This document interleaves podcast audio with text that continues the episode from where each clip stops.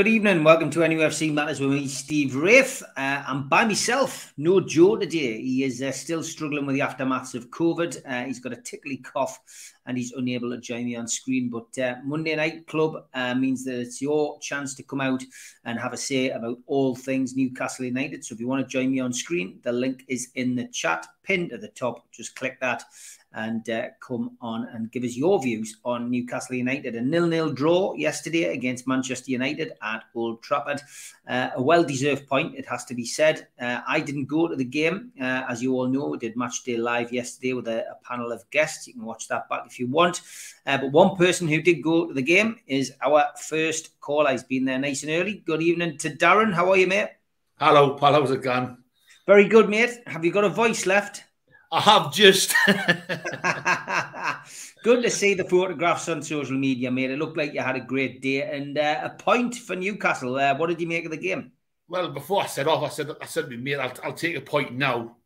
Before if I, if I get back with a point, I'll be happy. But to be fair, first off, I thought we played great. First off, we should have been in the lead. Joelinton should have scored. And they hit the crossbar on the post, but my, we played good. Like, say, like, I've got to have got a few negatives, but first half, you couldn't follow us off. We were, a much better team. But second half, with Dan Burn getting booked, it was it was a liability in second half because uh, Antony kept getting past him, and Dan Burn knew he couldn't touch him. If he touched him, he was getting booked off the pitch. So we, we were seeing we were seeing get targeted on because Antony was leaving him for dead all the time on the wing, and that's what that's what we got concerned about. And um, and Sean Longstaff, I think you see had a, on the paper the quality got an eight. I'll give over a four or five if that if he's lucky.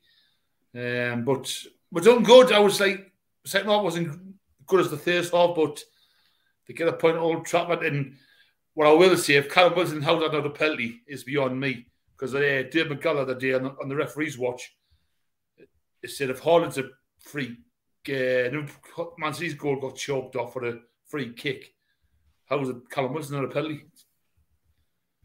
Yeah, I mean, I watched the game. It was it wasn't a pretty, it wasn't a very good feed to be perfectly honest. So it's always very difficult. And then match of the day's highlights, uh, you know, were quite short. It was at the end as well with it being with it being an away game. But one thing I can agree with is, you know, it was definitely a penalty. There, there is no doubt about it. And um, you know, to see that, uh, you know, again, time and time again from every angle, how the referee missed that and the linesman have missed that, the you know, it, it is beyond a joke. But um, on the balance of play and the grand scheme of things, you know, it was a fair result. I think Newcastle United, as you've already said, Joelinton hit the bar, hit the post in quick succession um, with with two headers. Uh, very, very unlucky with them. And then at the death, I mean, you know, we were hanging on in that last five minutes. You know, Manchester United changed things around. The petulant Ronaldo went off the pitch, muttering under his breath. And um, on came, um, you know, Rashford, who I've got to be honest, we all felt it was was probably gonna, you know, was probably gonna spoil the party, and he should have done really with that header, which uh, which he put, you know, which which, which was put away. But yeah, all in all, a fair result. Um, I, I pick up your point about the midfield, and Davy Brewer says thought the midfield wasn't at the races yesterday, and the Burn left back situation isn't working for me. I mean, he came out at his press conference and he defended his decision to play Burn there and and he'll be able to continue to play him there, I guess, Darren, because the unbeaten run goes on, and you know a clean sheet at Old Trafford is something that you know we've never been able to take for granted, to be honest. So I think you know three games in a week might change things around, but we might see we might see Dan Burn continue. Yeah, like, I, am not knocking down Burn. I say I, he's, he's playing with his heart. He's 110 percent every game. That's what you want. But just a few times, and Antony, like especially sent off, as you, if you could say it the best you could it was a few times he got past him. He was leaving from dead. And Dan Burn just didn't have the pace to keep with him. You know, that's the only thing. And he would, couldn't touch him because he, he on a yellow card in the first half. But, it, but I couldn't fault his work where he, he gave 110%. But the man of match, well, it, it's between Schär and Botman McGrath or them two was absolutely unbelievable. They ran Uh, Raff would come on, Botman put him on his arse and you're not getting the ball off me, mate. Was, and then and had Ronaldo in his back pocket, and I was more happy Ronaldo was playing because I reckon Ronaldo Ronaldo's finished. He's he's not that great now. He's I know he's a legend, but he's, not great. And the the first time we heard the Man U fan was the 82nd minute. We heard the Man U fan for the first time, and we clapped for them. Um, but I was happy with the with the point, Steve. You know. Did you did you happen to see Alex Ferguson? I mean, we seen it on the coverage, but did you see they brought Alex Ferguson out at the start to make the presentations to De Gea, etc. yeah, I I'm sure that I'm sure they did that to wind up Newcastle supporters and wind up the team. You know. Yeah, the, the, the fair like that, that that's for the when the brought Ferguson give him round of applause and Ronaldo. You never heard that. You never heard the fans. The fans were pretty much quiet. I've, I've, I've been to Man U three times, and this is probably the worst I've ever heard. Like, well, not not heard them. You know what I mean? Like we were saying, there, fans are like disappointed. Couldn't believe how quiet they were. And but like say like we we only nine Newcastle it was sung from start to finish. You know what I mean? Like it was a, it was a good game. Like see at first, I was really impressed with the third how we played, how we set up, pressing Man U on, on the goal kick. David here to kept kicking them out because he was pressurised and all that. You know. So, but ah, I was I was happy with that point. Be fair, get the point Old Trafford instead of getting beat. Well, it makes a nice change. Yeah, of course it does. Uh, Blue Rhythm Boy says Fergie's presence is a burden to them now. They'll never live up to his standards. It's funny. That's exactly how I feel. I think, um, yeah. you know, that, that, that he is a bit like the ghost of Christmas past, isn't he? Hanging over the uh, the football club, and anyone who comes in um, is always going to be at their standards. Danny Coggins, good evening. He says, great point. Um, yeah, hundred percent, mate. It was it was fantastic. It was just, you know, it, it, it's it's everything you want from this team. You know, hard work, commitment, and effort, and and, and you know, Newcastle trying their best to, you know, to you know, in in, in every game, and that's all you want to see. Uh, other thing uh, today, Darren, is uh, Peter Silverstone uh, the club's new chief commercial officer has now been appointed. Um, what's your what's your feeling on that? The club's statement today was Peter joins the club from OneFootball, the world's largest football media platform, where he was senior vice president of global development, responsible for OneFootball's clubs, leagues, federations, and players network and partnerships divisions. Peter brings almost two decades of commercial experience in the football industry that will be critical delivering the club's ambitious commercial growth and plans. So obviously he was at Arsenal um, he oversaw the rapid growth of Arsenal's e commerce business and the agreement with Amazon for Arsenal's much acclaimed All or Nothing documentary. And in his quote today, he said, I'm delighted and honoured to join Newcastle United as the club embarks on its exciting journey to build a sustainable leading Premier League and European club. What's your thoughts then on his appointment today, mate? I think it's uh, more. It's got to be good for Newcastle because now I think they've got all the people in the right places now, you know, to, to go and do what they need to do, get money coming in the club so can spend money, do you know, like in a financial fair play, so get sponsors to get money in, to get money in. The more or less got all right people in, in the departments now, so and they're just, I think they're doing right. They're, they're doing everything right on. They're getting players like that's your job. That's I need you to do that and talk to the club and sponsorship deals getting in. I, am happy with it. You know, I, go and do, a, and do your job, mate. You know what they're doing. See, these people wouldn't get numbers in, would they? The, the wars after the, the right people, wouldn't they? Yeah, hundred percent, mate. I mean, it's it's building the foundations on mm-hmm. and off the pitch. That's the key, isn't it? It's um, you know, I, I think in the past and I, and I'm you know I never really am critical of what happened during the entertainers days because we look back on that with immense pride and you know it's the team that we always talk we about. Was, we? weren't we? We were, weren't we? We were, weren't we? I've just done a pre-record actually this morning with Paul Ferris, who was the um, you know the, the you know the physio at Newcastle for many years, mm-hmm. and of course he's written some successful books now about his time. You know, not just at Newcastle as a physio, but as a player, and his battles with ill health. And I'll be I'll be putting that on in uh, in November. Uh, but we are talking about it, and it, it was built on uh, you know, it was built on sand. Really, it was. It wasn't built on solid foundations. The entertainers, and and when things changed, and when Abramovich came in, you know. Shepherd and Hall realised that they just couldn't compete and they got out and they sold it to Ashley and, and the rest is history. But, yeah. you know, this time round, we are building solid foundations on and off the pitch, aren't we? Yeah, I gotta say, like I say, that's my main era entertainers, yeah, and we were spoiled, and you, you, all these youngins, like especially they'll not know that they'll, they'll go listen to us, and if you United say you go to a game, they score two, we'll score three. you always guarantee goals in Newcastle, couldn't you? Came one of the best memories I've got of that. I think a Newcastle player was down all around the ground was sang Letty most of the players' name. Like one Johnny Burris fan, he was like that. Listen, he loved it, didn't he? To like it was just unbelievable them days. You like coming up from the championship promotion and all that. It was a roller coaster ride. It was, like I say, having Shearer, Fernand, and all the players. Unbelievable. That, that's in my heart. I'll never forget. I wish I wish we could bring them times back, but I think we're not far off in say four or five years. What did you make of um, the the Man United team surrounding the referee? John Askew said another esteemed podcaster has said he would hate it if we grew, uh, if we were in a group and bullied the referee like Man United did. Uh, John totally agrees with what the podcaster said. It's not what we're all about. What do you think? I thought that was disgusting, and I mean it's something which you know they said they were going to clamp down on uh, many many times, but then having watched the West Ham game yesterday they did say they were going to clamp down on people grabbing a hold of people in the box and automatically give a penalty. And it appears you can now commit judo or Harry Carry in the box with a player now, and just there's no penalty awarded. Yeah. So, but yeah, surrounding the referee, what did you make of that, Darren? Because that was bad crack. And I mean, over that particular incident, Ronaldo actually got booked. Yeah, well, the referee's arm was up that's what I was watching. The referee's arm up, and then like next thing, I'd Shaw's pass it back the the the Pope to get the ball from there. Then Ronaldo comes trying to be a clever boy and scores a goal. And then Ali, they tried that, they're trying to bully the referee and seeing that's a goal. If he of them. It was disgusting. Where's like, where's the respect of the referee? If that was rugby, every player would have been yellow carded off there, wouldn't it? Yeah, it was. If, if a player gets in two yards, the referee, told the referee bad, effing blind, and you know, the fact rugby, the, the ref, players are scared of the referees in the rugby, and that's what football needs to get. Like that instead of players bullying the referees, the player needs to be petrified the referees. Give the referees the power. Say, "Oh, yeah, you can't tell me that. Get off the pitch, mate," because it's disgusting. Because like you had you lay out the full team bullying the referee, walking around the pitch. Yeah, uh, blue rhythm book. A few a long time ago when when the ref gave a penalty at Old Trafford, you had you had all the team, didn't you? Surround referee for that one. I think it was Roy Keane and all that. that they, That's right. Yeah, yeah, yeah. Uh, it was like it was like that yesterday because the the Bali wanted to go, they wanted to cheat to get the goal.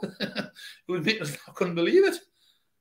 Yeah, unbelievable. Blue Rhythm Boy says Simon Jordan said today it's a revolution uh, as we've spent so much. He claims we were set a sixty million pound budget this summer I didn't think there was a budget, and I would say there wasn't. I mean, we had all of this palaver during the summer transfer window, saying that we had fifty million pounds and this and that and the other. Uh, I, I, just genuinely think some of these people just say things for the sake of saying it. Uh, David Brewer says, "What's the crack with the recurring injuries to Maxi and Isak? Something amiss somewhere." Yeah, and that's a big disappointment over the weekend, wasn't it, Darren? I mean, you'll have got to Old Trafford and um, would have been expecting, hopefully, to see you know, ASM, you know, at least on the bench. But the rumours had started to come out on Thursday or Friday that potentially he'd had a setback and that Isak had had a setback. And of course, that's what's happened. And it looks as if we could be without both of these up until the World Cup break. Yeah, that's what Eddie Howe's press conference said yesterday. Looks like they're both out until next year. It's just strange Maxi come back for one game and then Hammy's gone again. Has he not recovered properly? Has he not done there's just something not right with um, ESM. I, I don't know what it is. It's something. Something's there. I don't know if he's doing something something wrong. It just it, that's my opinion. You know, I mean, I think he's not. It's not right. Something's not right. I don't know what it is. Isak, I was surprised at that. Like, it's a shame. Again, yeah. 60, 68, million pound. He can't play a new year. But now we're back rely on Wilson to get injured. Hope he doesn't. But I think we're enough in the tank to get a few wins on the. Yeah, the, the, the, beauty is the beauty is Wilson and Bruno. We've got to keep them fit, and I think we're game for anybody at home. And you know, defensively, we, we are a solid unit, and um, we are hard to break down as as we have shown. Um, you know, uh, home and away this season. So I am I am confident uh, about that. Andrew says, I thought there was an encroachment rule made years ago. Or did it? Did I imagine that these teams seem to get away with it and actually aggressive towards officials? Andrew, there was an encroachment rule brought in, but as with the six second rule, it just gets ignored now. You know, yeah. um, Manu have done that for years. Uh, give one warning, and if they continue, book every player who gets involved. It'll soon stop. Uh, and Julie says only the captain should approach the referee. Anyone else is booked and keep booking them uh, every game until they learn and find the clubs also. Andrew agrees with you. He says, You're right, Darren. You should actually sin bin these people, that might not be a bad idea. Um, and and Roger says he was about to say that as well, which which is interesting. John's asking us a question. If you're all right to hang on, Darren. Yes, yeah, I'm not, not, yeah. Okay, mate. Well, that's great. You can you can join me. Anybody else wants to jump on? Feel free. I saw George in the background, but he's he's disappeared. Here's a challenge. Can you think of a negative at our club at the moment? I'm struggling and I need your help. My negative would be strength and depth, John. Still, I mean, uh, you know, if, if if you're talking negatives, it has to be personnel because we haven't got the strength and depth, and that's shown at the moment. With you know, as soon as we lose one or two key players in key positions, um, you know, we're, we're, struggling to make ends meet up front. You know, we, have got no options, and if we, we, lose Wilson or we lose Bruno, um, we're, we're, literally threadbare up front again. Even if you lose Almiron too. Yeah, yeah. Because I say, because he had another good game yesterday, but Murphy was back. Murphy didn't have a good game yesterday. Percy, I think he was he was not that good yesterday. Uh, but you'd strength and depth. Totally agree with Steve um, and, and, John. Because, like you say, if you lose Bruno, oh, you, your heart sink. Um, Joelinton, he just I like the block. He just needs to be a little bit more control in that midfield. His touch when he receives the ball, he needs to be a little bit more strong on that touch of his. But and like I like Willock, I'm a big fan of Willock. I would, I would drop Sean Murphy and say long Sean Longstaff and play uh, Joe Willock on Wednesday. Me personally, you know he didn't. I know he wasn't well. I believe on uh, Eddie Howe said. That's right. Yeah, yeah. I mean, it, it's one of those things, isn't it? Uh, you know, players. Um, you know, taking ill. I think they lost Eriksen through the, you know, through the same kind of illness. Um, Almiron, it's interesting because on our commentary yesterday, Darren, none of us picked Almiron out, and I mean, he seemed to have a very, very quiet game. To be fair, as I mentioned at the top of the program, the feed wasn't very good, but um, you know, you say you had a you, had a decent game. You work, he works hard, Stephen. That's you, you can't ask him all. And he, just he doesn't stop running non-stop. He just keeps running and works his socks off. He, he tries his best, and and that's all he that's all he asked for as a Newcastle fan. Where give 110 percent, he was giving 130 percent I of, I know a lot of people like say, "Oh, he's he's, he's not great," and but a minute he's doing everything right for me. I think he's working his socks off he's grafting, he's up and down, he's helping defence, he's tracking. Like they say, all, all, the players are. You watch how they're closing players down in, in the triangles. Again, like that's one that was Manu's probably yesterday. They were taking a goal, kicking it all the players, closing the Manu players down, and they didn't know what to do in the first half. Uh, we need three points on Wednesday, but I don't think it'll be a foregone conclusion. I'll be uh, happy with 1 0. Uh, I'm going to bring in Paul. He's joined us. Good evening, Paul. Hi, Steve. Hi, Darren. Hi, mate. Good to Paul. see you, Paul. Good to see you, Paul. What have you got to say tonight, mate? Well, um, we got a point yesterday, and as I've said many times on Twitter and Facebook, the more points we gain, the higher we climb. You know, a World Cup is uh, not far away, so um, the higher we can climb before the World Cup, after it, well, that's the home stretch in it. And, uh, you know, as you know, uh, well, you should do by now, um, got a bet on for top four. That that's where I think we'll, we'll, we'll finish. I mean, I don't think we're good enough to uh, get to to the pinnacle, but you know, top four that's good enough. Got five games before the uh, before the World Cup break, and looking at the fixtures, you've got Everton at home on Wednesday. You've got Tottenham away.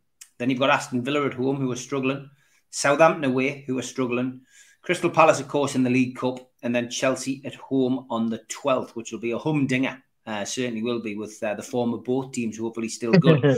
um, but it, you know, it could be conceivable, Paul um, and Darren, that we could go into that break before Christmas uh, still in the top six or seven. Paul? Uh, yeah, I mean, I'm going to be at the Aston Villa game and the Chelsea game. Um, nephew's already got the tickets for that, and um, looking forward to uh, hopefully bumping into either Steve Hasty to uh, pass a message on to our owners um, wrote nine points down, which I think will uh, energise the football club and our city. Um, as you know, that over last weekend uh, there was a special at St James's with the uh, rugby league, and um, I'd like to see that expanded, as uh, another YouTuber mentioned the other day, with the uh, fan zone.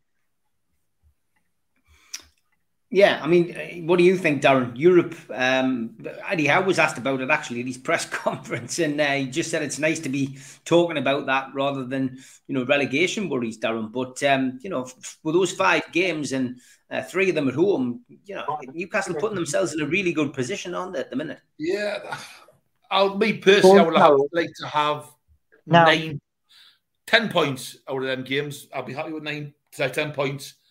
Um, I think I think we'll beat Everton personally. I think we'll beat Villa, and I do think we can beat Southampton. And I like to think Chelsea. I'll sell for a point. Anything else, I'll be buzzing. So, me personally, uh, I'll go happy with ten points, Stephen. That's, that's what I'll go for.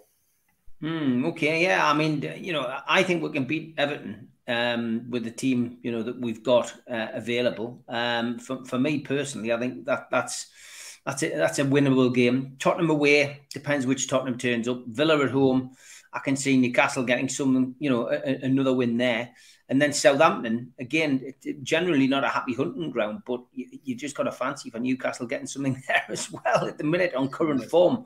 And if they can get through to the next round of the League Cup, um, you know, it, it, presents you with that Chelsea game before you go into Christmas in front of a capacity crowd at St James's, roaring them on. It's it's exciting times at the minute. Everything is exciting, and that's that's that is the you know that is you know why we're, we're all just got to sit back and enjoy the season. There's a question here from Funko. So Darren, I'll give you it first, and then ask Paul. Uh, Hall and Shepherd couldn't compete with the billions. Fair enough, but Robson could send a team out to compete with the best. Do you feel that sacking Bobby Robson was a massive mistake? Ooh. I, I felt sorry for Robson because he loved the club that much. But a lot of it, I think a lot of it was down to the players not playing for Robson. You know, because that's when the tides change for players. No, players don't play for managers, and unfortunately, the manager get the sack. I, I, I think it was shame they couldn't stick to Robson a bit longer. I, I love I love Robson. He was a, a hard on his sleeve person. Say how it is. I do think the club was wrong to sack him. That's my personal opinion. Paul, did they pull the trigger too early on Bobby? Sir Bobby? Yeah, they, they, they certainly did. I mean, he was loved. Um, you know, I mean, the passion of the man was phenomenal. Mm-hmm. One moment, man. Um, have to uh, jump off, uh, Steve, because uh, my sister's been a pain in the backside ringing me. No uh, worries, so Paul. That... You go and do that. Family's got to come first, mate. Thanks for jumping right on, pal. Thanks for jumping on. Uh, yeah, family has to come first. Uh, good luck to Paul. Uh, good to see him on anyway.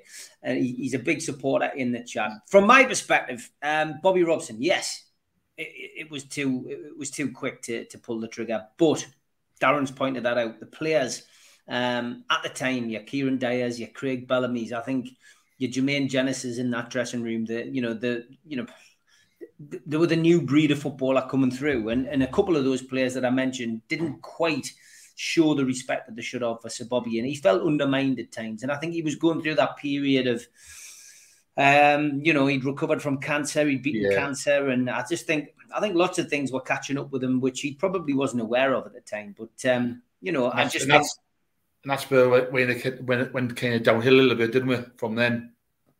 Yeah, hundred percent, mate. I just genuinely feel that I just genuinely feel that you know he, he probably could have been you know given the bullet in a, in a, kind of way. They could have let him see the season through, you know, and, and then and then find a replacement. But the way that they got rid of him, it, it left a sour taste in the mouth. Uh, to replace Bobby Wassunas, uh, oh dear, John, you are not wrong. Uh, and Alan thinks Bobby was getting too old, uh, which, yeah, it did play its part. Uh, getting back to the match, BT says Craig Pawson didn't blow the whistle for the foul. Should VAR have intervened, do you think, Darren? Uh, for Wilson? Yeah. Yes. Yeah, totally. Because they we we, we, we was here to Pelly in the way what we were we were saying well Vol look at that and they didn't we we were shocked and mm-hmm. like see I got in the night I seen I watched the referees watch and uh, who I think was who was on the Danny Mills has said if the stop if the stop Man City's goal for Liverpool and our Man City scored. Yeah. If that's a if that's a free kick, how Wilson's not a free kick. So the same as last week. The inconsistency is happening again. Yeah, I mean, VAR's been good to us the last few weeks, and it, and we were discussing this on Match Day Live yesterday. It has pretty much evened itself up, I guess, so far. You know, we were up in arms after the Liverpool game, but you know, we've had some good we've had some good results with VAR as well as some bad results. I think we've just got to accept it. But um, one of the lads said yesterday VAR was brought in to stop all this. I think it was Vince. He said, you know, and Roger both said the same. It was was brought in to stop this, and you know, it's created more problems instead of solving them, which which which you know drives us drives everybody mad. Uh, so Bobby was a legend here. It's such a shame we didn't get him after Keegan left. Typical Barcelona. Uh, we're planning to move him upstairs. And Dan says it's mad that you can earn a pen- penalty, Sancho, and dive your way into it, not being given.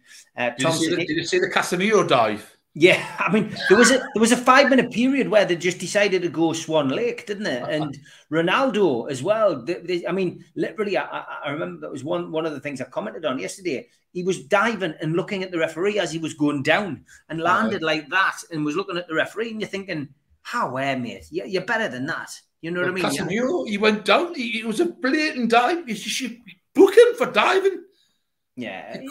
Unbelievable, really, really was. Uh, Tom points out a good fact here. He says Newcastle have got that outright best defensive record in the Premier League so far this season. I mean, it, it is. We've got the best defensive record, Darren. It's mental, isn't it? It's just, it's just like how we're passing the ball, Steve. Like, like you, you, if you put this like then and now, the last season on the Blakes now on Bruce, we're, we're, scared to pass the ball to the right back to the centre half, who was always going along.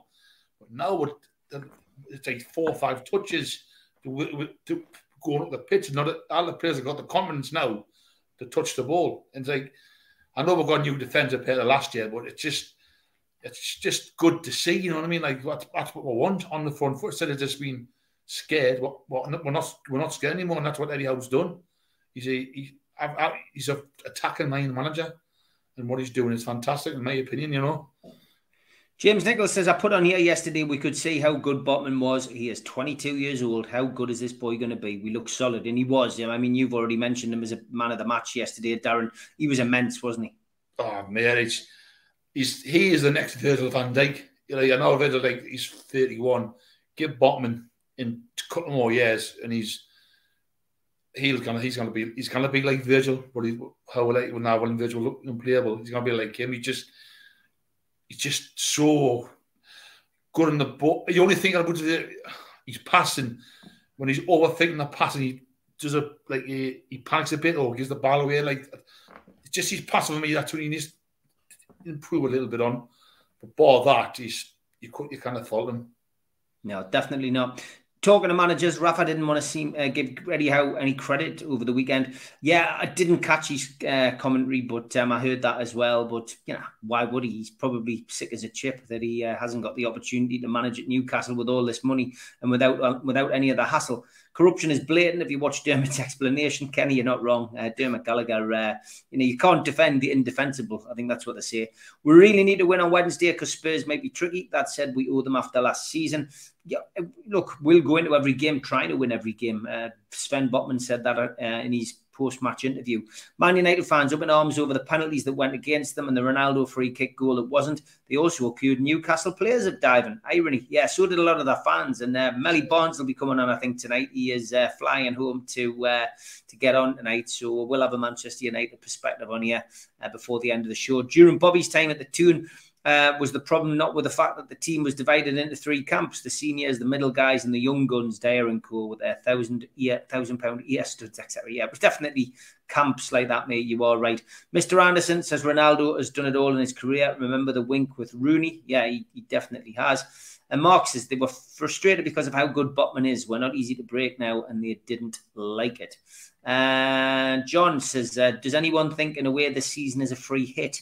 In that it's one of stabilizing the base for us to kick on properly uh, next season. A free hit season, I, I, think it's a. I think they've already decided behind the scenes that this is an opportunity for Newcastle United uh, to, to, establish themselves and spend money, um, you know, and, and, and it's starting to reap the benefits. Yeah, I think this me this season personally, I, I think the top anywhere in the top ten, but maybe I'll be buzzed with that compared to last year. But I, I do think we're finish with eighth. I'll be happy with eighth if we finish eighth or higher. But just what we're doing this year, how we're doing it, get get like say get these games of the way. Johnny, when you transfers when open, and then yeah. bring a couple of players in, what we need. Yeah, Paul, don't apologise, mate. He's apologising there, saying his family ringing him during the phone call. It's not very professional. Don't worry, Paul. Uh, there's no no airs and graces on here. These things happen. Dan says 100% agree, John. I went into the season just thinking the season just about getting the wheels on. Yeah, I think a lot of people did, but I guess you know the behind the scenes they they're very ambitious, and um, like I said, they're they're laying the foundations. Okay, halfway through the show, I'm going to do the ads. Uh, big thank you to Skips and Bins. Uh, telephone 0800 25 45 253. Email inquiries at skipsandbins.com. Website www.skipsandbins.com. Easy contract, free and pay as you go waste collection. Thanks to you, lads. You've been with us a, a long, long time. Uh, thanks to Darren Baldwin Funerals, independent funeral directors, uh, 304 Old Durham Road, Gateshead. Telephone 0191 478 2730. Email Darren at darrenbaldwinfunerals.co.uk.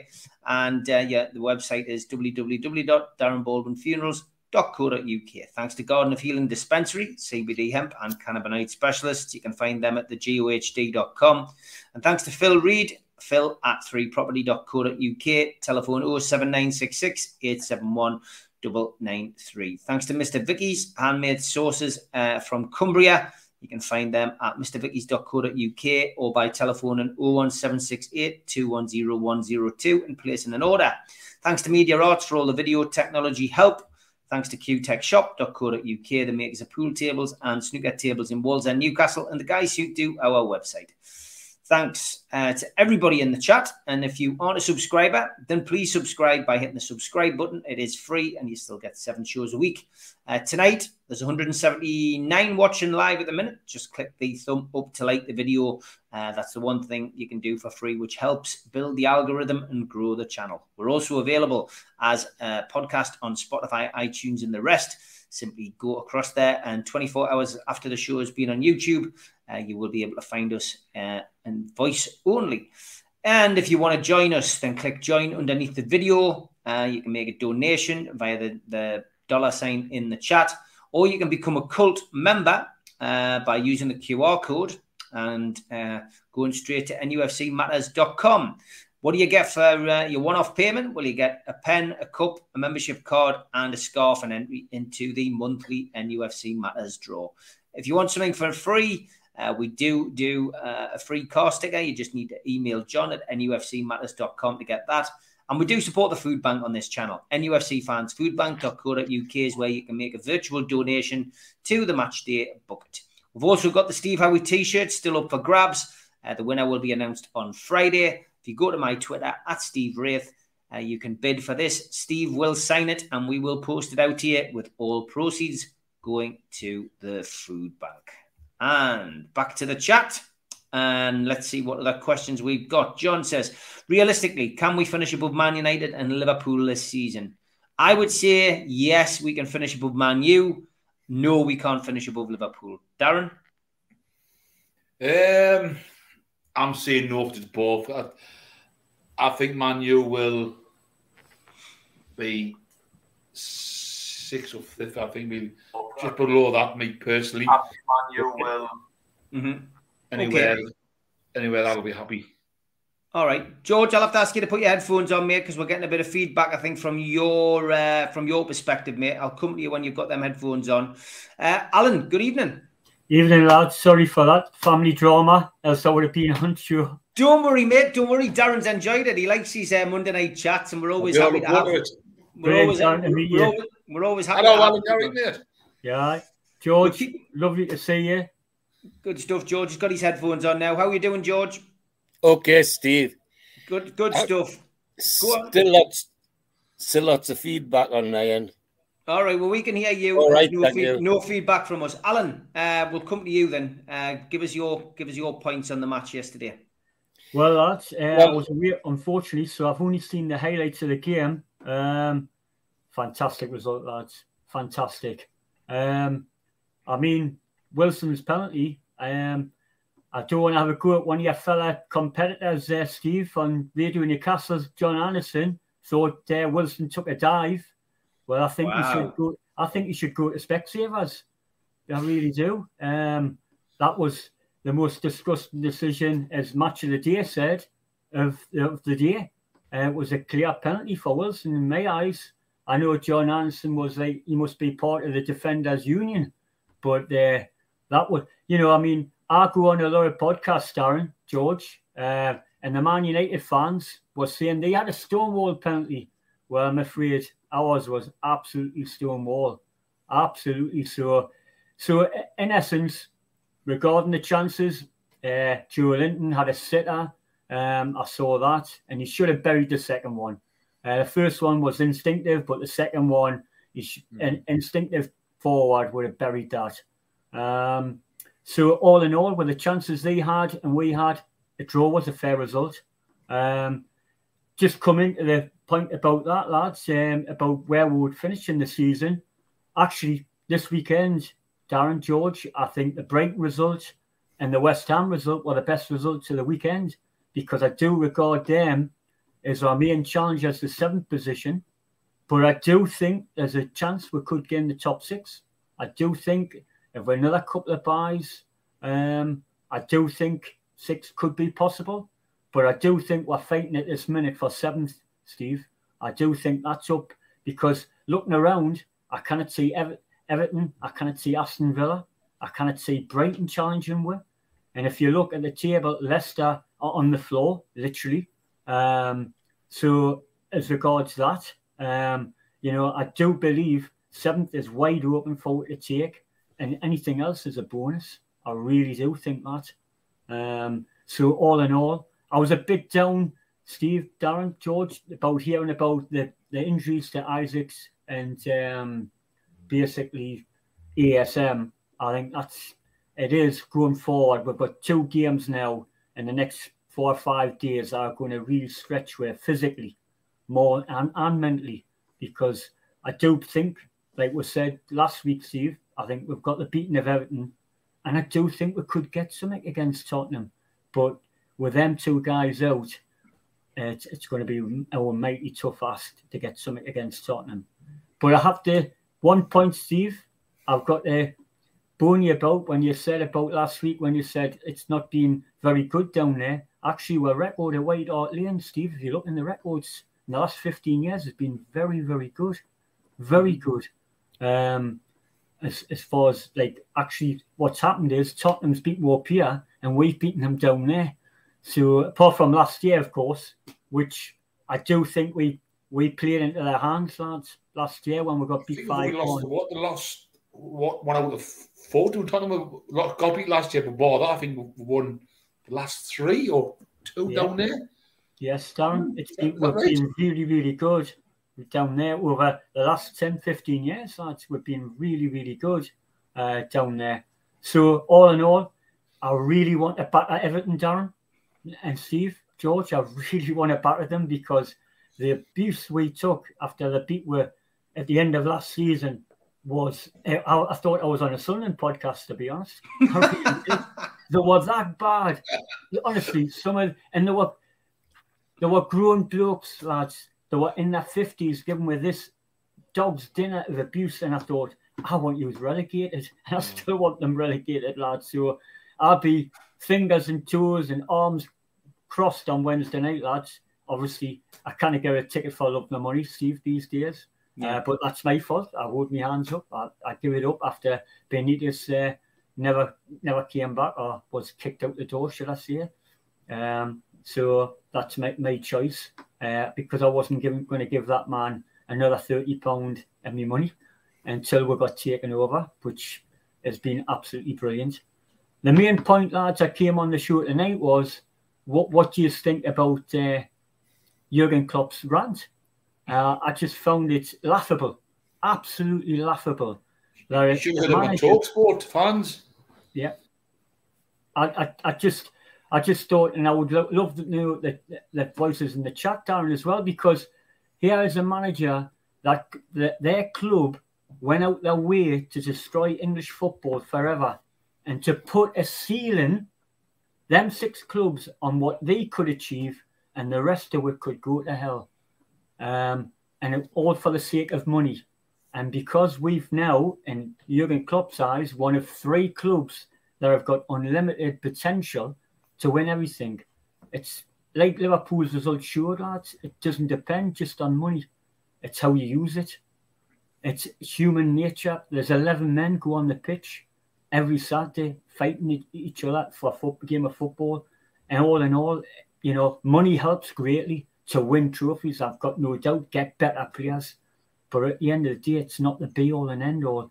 But Jurgen Klopp sowing the seeds that we need help here, i.e., Liverpool and Arsenal and Man U, because we won't be able to compete with Man City, Man United. And it's putting doubt in everybody else's mind that we're going to dominate English football.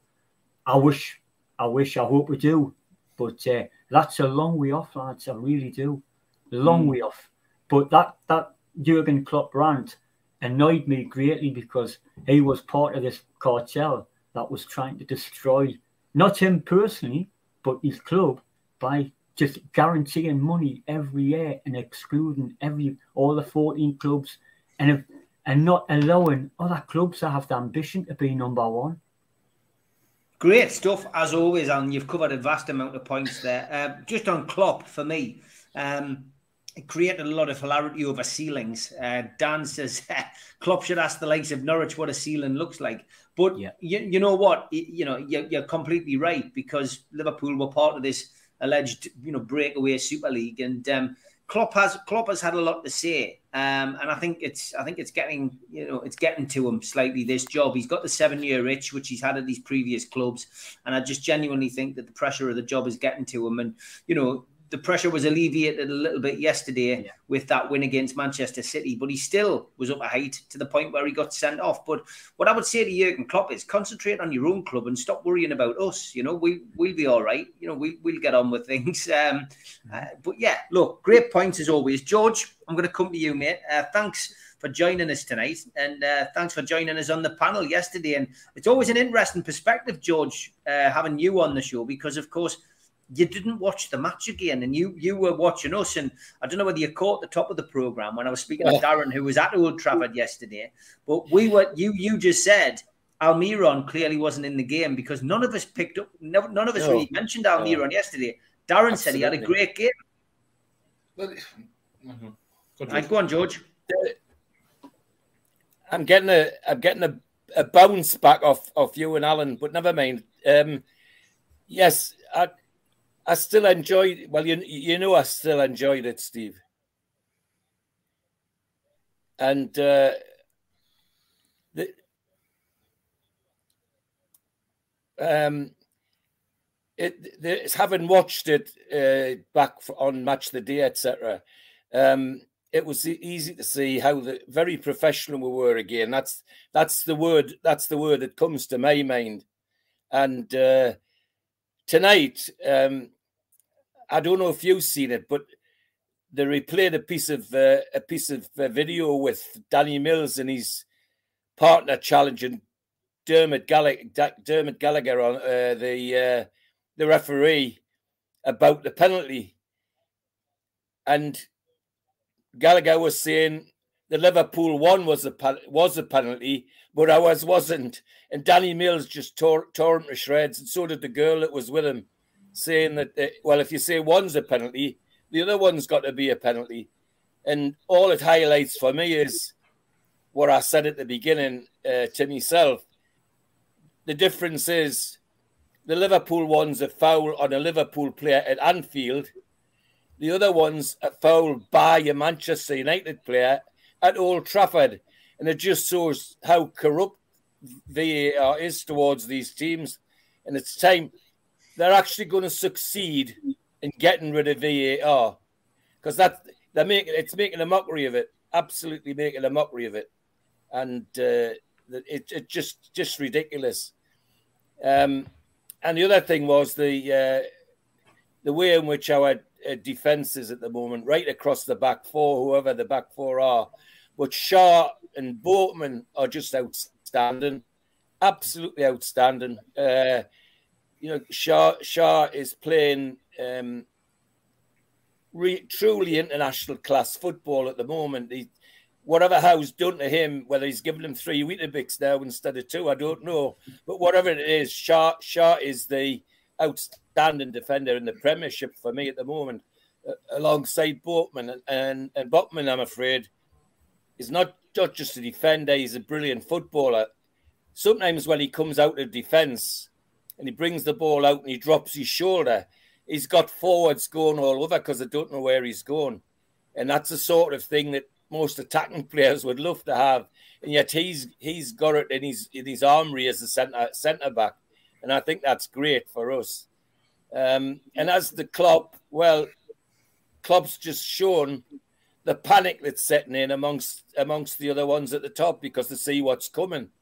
They can they can see the steamroller coming down the road, and they don't know how the hell to get out of the way of it. They just it's just going to hit them eventually, and uh, that's quite quite sad for them, but quite enjoyable for us, especially somebody like me that's been watching everything at St James's Park for the last seventy odd years. To, to be in a position where people are worried about us, that's fantastic. I mean, it's absolutely fantastic. Fantastic. It is. Uh, well, I did promise uh, that this would happen tonight. Here he is. Melly Bonds, the Manchester United fan from Ashington, is back. Uh, good evening, Melly. Good evening, Steve. Good evening, lads. Calling me, a, calling me a glory seeker. How are son? Oh well, then let's hear your let's hear your views on that match. You were there yesterday. Darren was at the game. Uh, George and I and Alan weren't at the game yesterday, but we watched it anyway. We, we, saw we saw enough of it to be able to comment. But give us your view, Melly, from a Manchester United perspective. Well, I said last week that had we uh, gone into Europe off the back of the win against Everton and demolished that European side Omonia that you wouldn't have stood a chance. That didn't happen. We scored a late goal. Um, McTominay, I've been a, quite a critic of his this year, but he then missed the Newcastle game.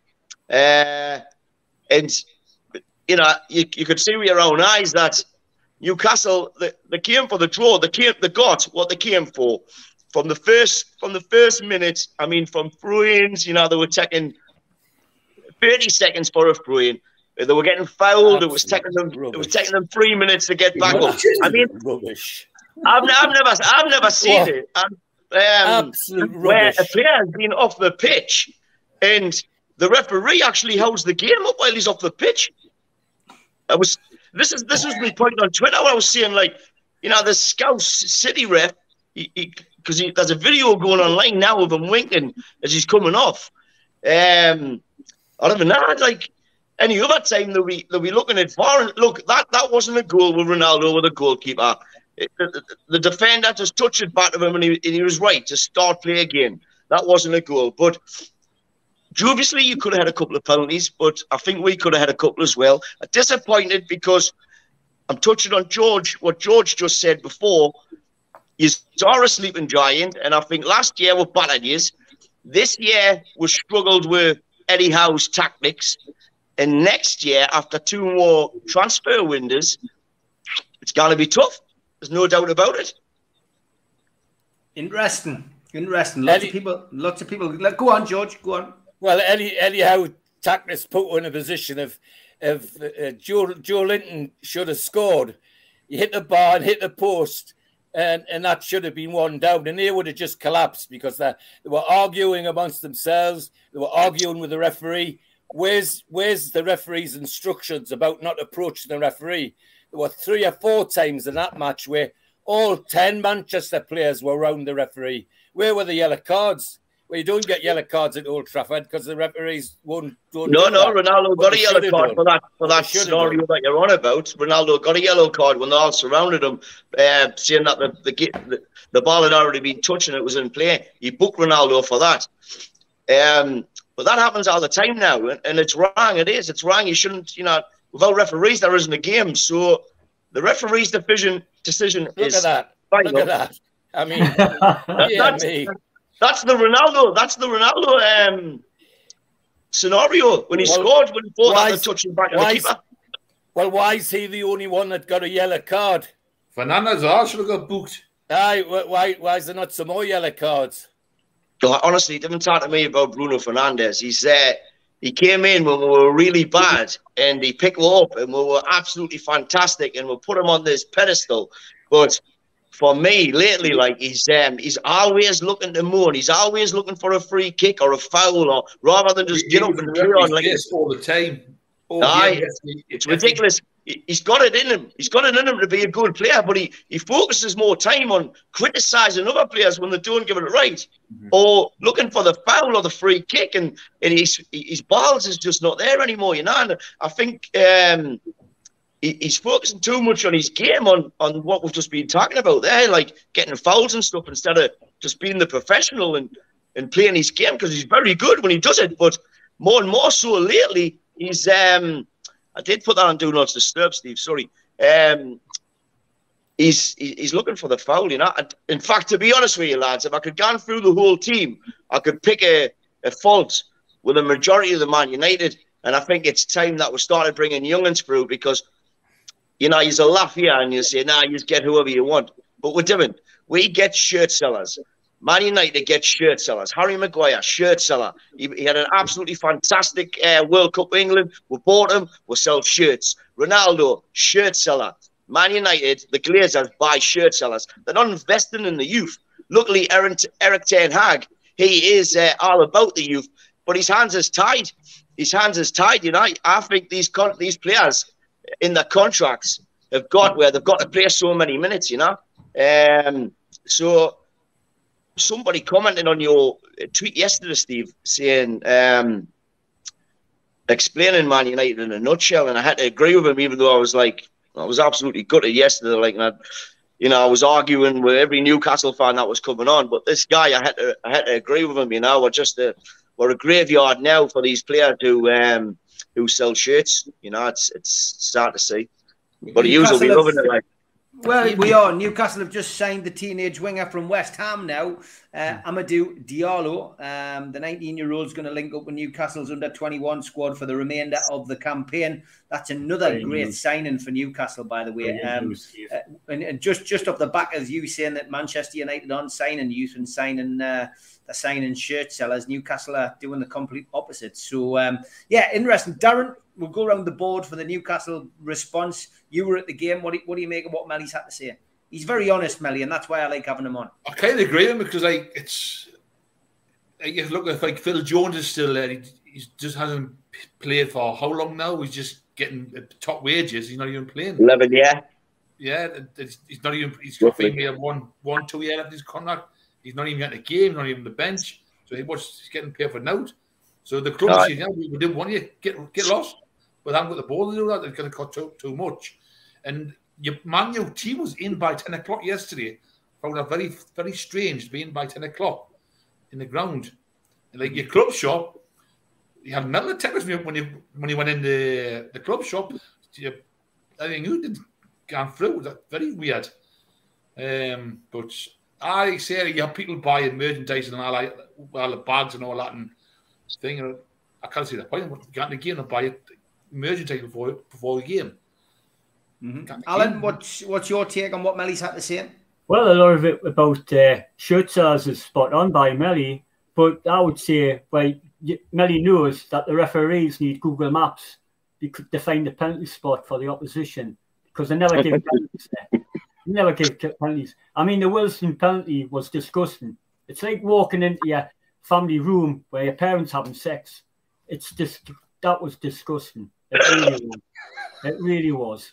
Um, yeah, you know, I agree. You know, I mean, Melly says we're battered yous, was that, that obviously that was the away game because we battered yous at home last year when we drew ones each. It should, and every Man United fan said that. I saw some of the podcast, Melly, um, and I didn't see the game, Melly. I saw the highlights. So, but all the Man United fans were saying the same. We came for a point. Now, by all accounts, by every report I've ever heard, the first half was well and truly ours, and we should have been one or two up.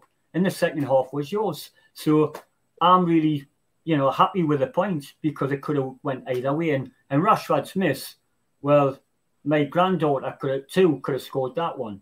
So yeah, you know, it's a, a fair result. Um, mm-hmm. I couldn't be happier. Uh, just let you know, I'd say one thing to Melia is would he have Saudi ownership now? 100 million percent. well, go. that's an honest answer, Millie. I, I was on holiday and there was one lad was say, saying to me, he was a Man United fan, and he was saying, I'm not too sure. Uh, but, nah. you, you know, he was like effing about it. I said, well, we're delighted to have Saudi ownership. And I think 19 other Premier League clubs would as well. Thanks, Mary. I think that's the way it's going. To be honest, you know the Super League and stuff. I think that's um, it's it's all going to come back into fruition. Yeah, uh, it's happening with the golf, and it's it's it's going to happen with the football. Mm-hmm. George, have you got anything? George, have you got anything to say uh, before I bring yeah, Melly's biggest fan on? The, the bit about that that's a poor analogy.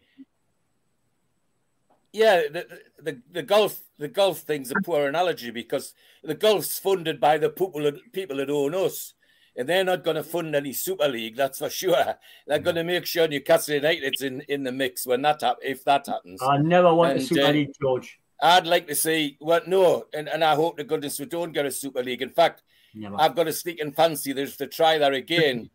that yeah. PIF will have PIF will have their big lawyers ready to have a go and take it to court to try and knock it back for good because it's it's ridiculous, absolutely ridiculous no no regard for the other 16 clubs or 15 or 16 clubs in the league just for themselves. It, it's absolutely balmy, absolutely balmy. Um, and the, and the, going back to the the the uh, the game, the Rashford miss was was almost comical.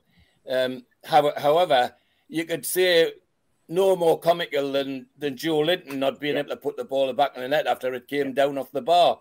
He should have pushed the net with that, but he didn't.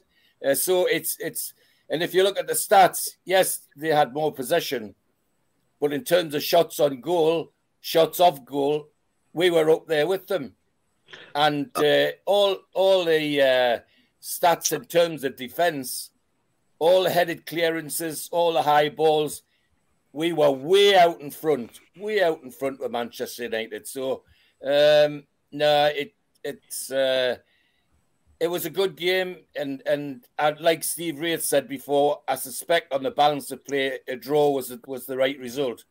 Um, but it uh, it should have uh, it should have been a bit more exciting if we got, got that penalty yeah, awarded.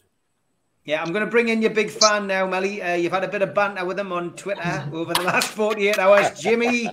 Hi, Jimmy. Jimmy. You all right? Oh, I'm sorry. I thought it was at, at 2 o'clock and I had a medical deal thing to deal with, but I'm here. Nice to see you, mate. Oh, Jimmy.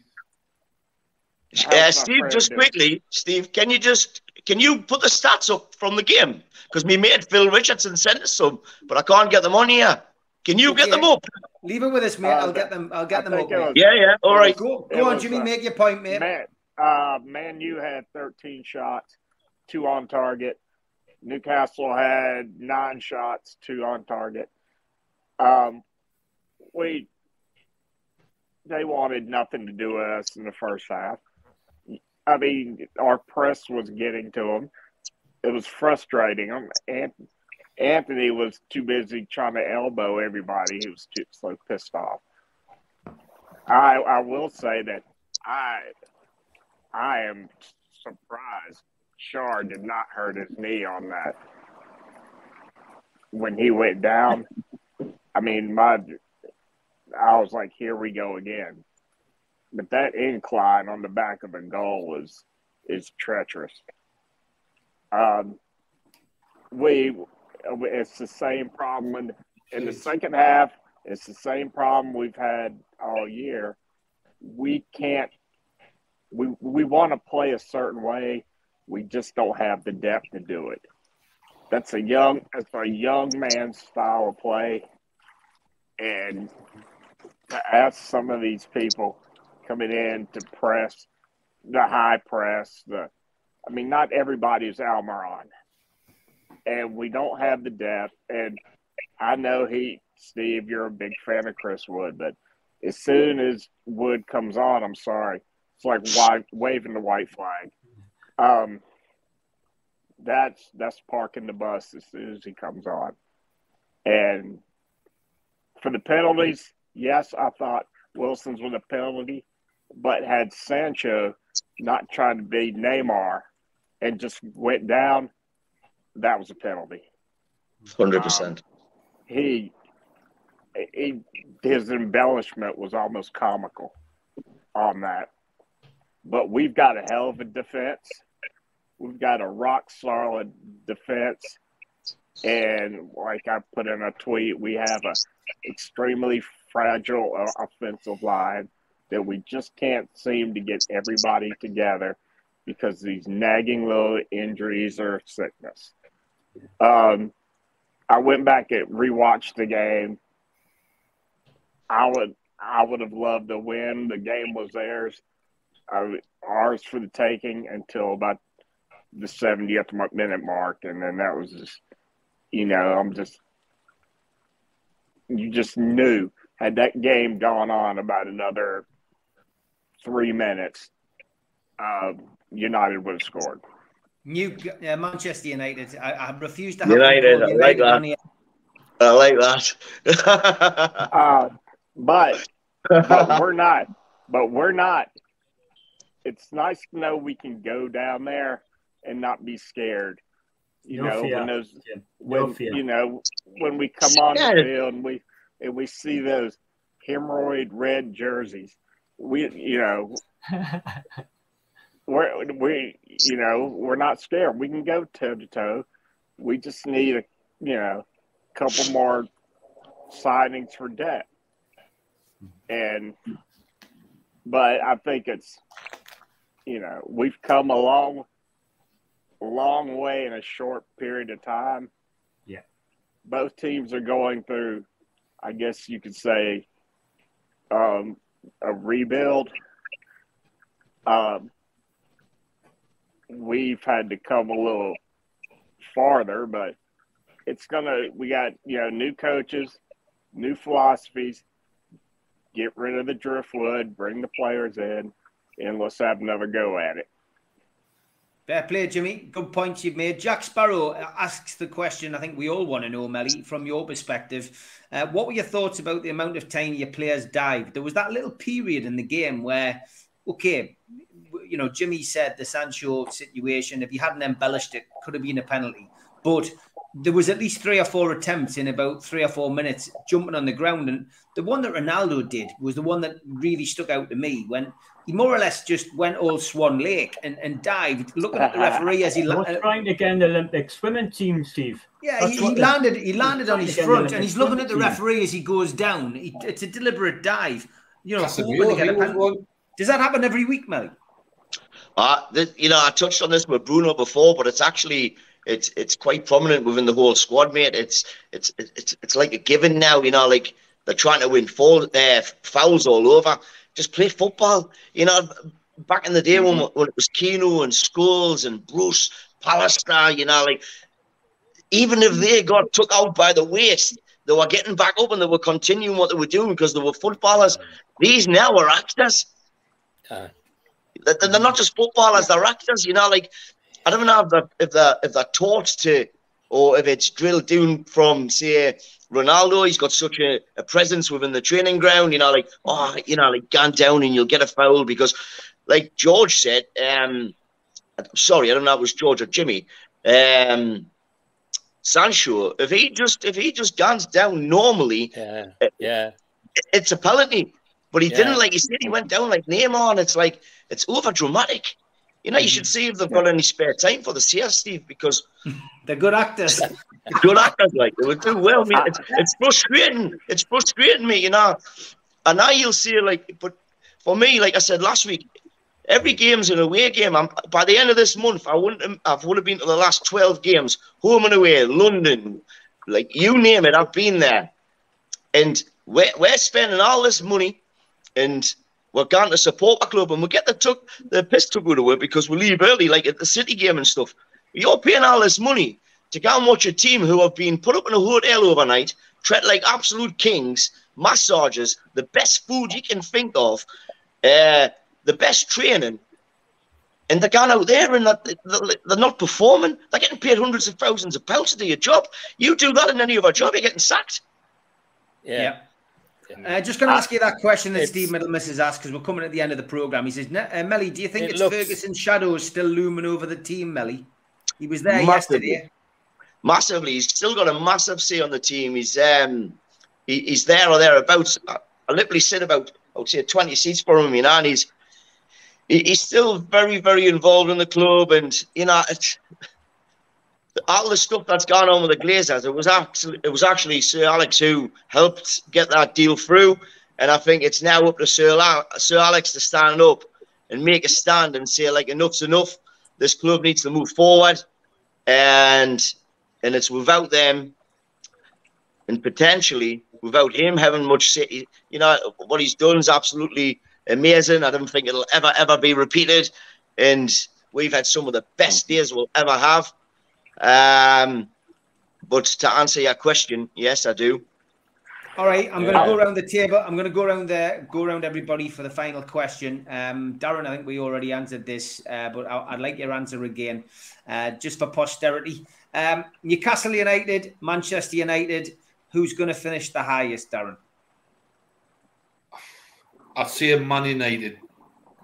I think we're, and again, I think Man U will finish seventh, six, uh, six and onwards Man U personally, but Newcastle, I'll be buzzing eight for Newcastle. Okay, Alan, Manchester United still good enough to finish above Newcastle? Do you think? Oh, definitely. Without the, the, the quality they've got, like Steve, they've definitely got a chance of finishing above where. Uh, the only caveat I've got is who we're going to buy in January, lads. Um, if we buy two or three more quality signings, then I think we could give a run for the money. But I think Man U will finish above where. Um, I think we could definitely have a great chance of finishing seventh. But I think Man U will finish fifth or sixth this year. All right, George. No, Newcastle will be above them because by Christmas they'll be looking for another manager, and uh, they'll be in turmoil again. Interesting. Okay, James. Damn, that's a tough one. It Uh, I'll say, Cheers. I'll say, I'll say, Ma- uh, United, Manchester finishes fifth. We finish sixth. Okay, um, I'm going to say Newcastle will finish above Manchester United this year, and and that's not just to wind you up, Melly. I genuinely think we can. I think our That's transfer, I think our transfer No. window, our transfer window in January is going to be a big one. and I think looking punch. at the, looking looking at the makeup of the table at the minute as well, we were just discussing the next five games for Newcastle, uh, of which three are home games before the World Cup break. And going into the going into that new year period, if we're still in that top six area, I think it'll be it'll be an interesting battle. Certainly, it'll certainly be the battle of the two the two teams going into the new year. But the transfer window, I think, will just edge it, and I think we'll just finish above Newcastle. I think uh, above, above Manchester. I think that'll be it. Melly, you you clearly think I would imagine that Manchester United are going to finish above Newcastle still. Well, I, you know, I think Newcastle's a fortress. St James's Park is a fortress. Um, if you can turn your away form from draws to wins, then you're going to be up there. Absolutely. Um, so I do think Man United will finish above Newcastle just because Newcastle isn't there yet. Um, I think you'll get into Europe. Absolutely, and I really hope you do. You know, but I think the hardest task you've got uh, is learning all the new fans, the songs. I love it. I love it, Melly. Classic, classic. Can Uh, we Melly, borrow your you- hymn sheet At then, least- Melly? Can we borrow the At hymn least, we don't, at least we don't have to worry about where we got our prawn sandwiches from. Classic. Hey, Melly, you've been a great sport. over Over the Yes, lad. You've, Thank you've, you. you've, you've been a great sport over the last few weeks. Great Good Thanks, stuff, crack, Melly. Melly. Good Well crack. I, I want to thank crack, Darren buddy. for staying on for the full show. Thanks to Probably Alan, does, uh, as always. Thanks to James for his contribution. George, thanks for jumping on. Uh, Melly, thanks for jumping on. Thanks to the moderators who've had a, a quite a busy time tonight, stopping these Tinder porn sites advertising in the chat. Was something to get that, but uh, as always, thanks for for all your contributions uh, in the chat as well. I'm back 10 o'clock tomorrow morning with Ross Gregory. See you then, guys. Take care. Thanks, Take guys. care. Bye. Thanks, everyone. Bye. Everybody.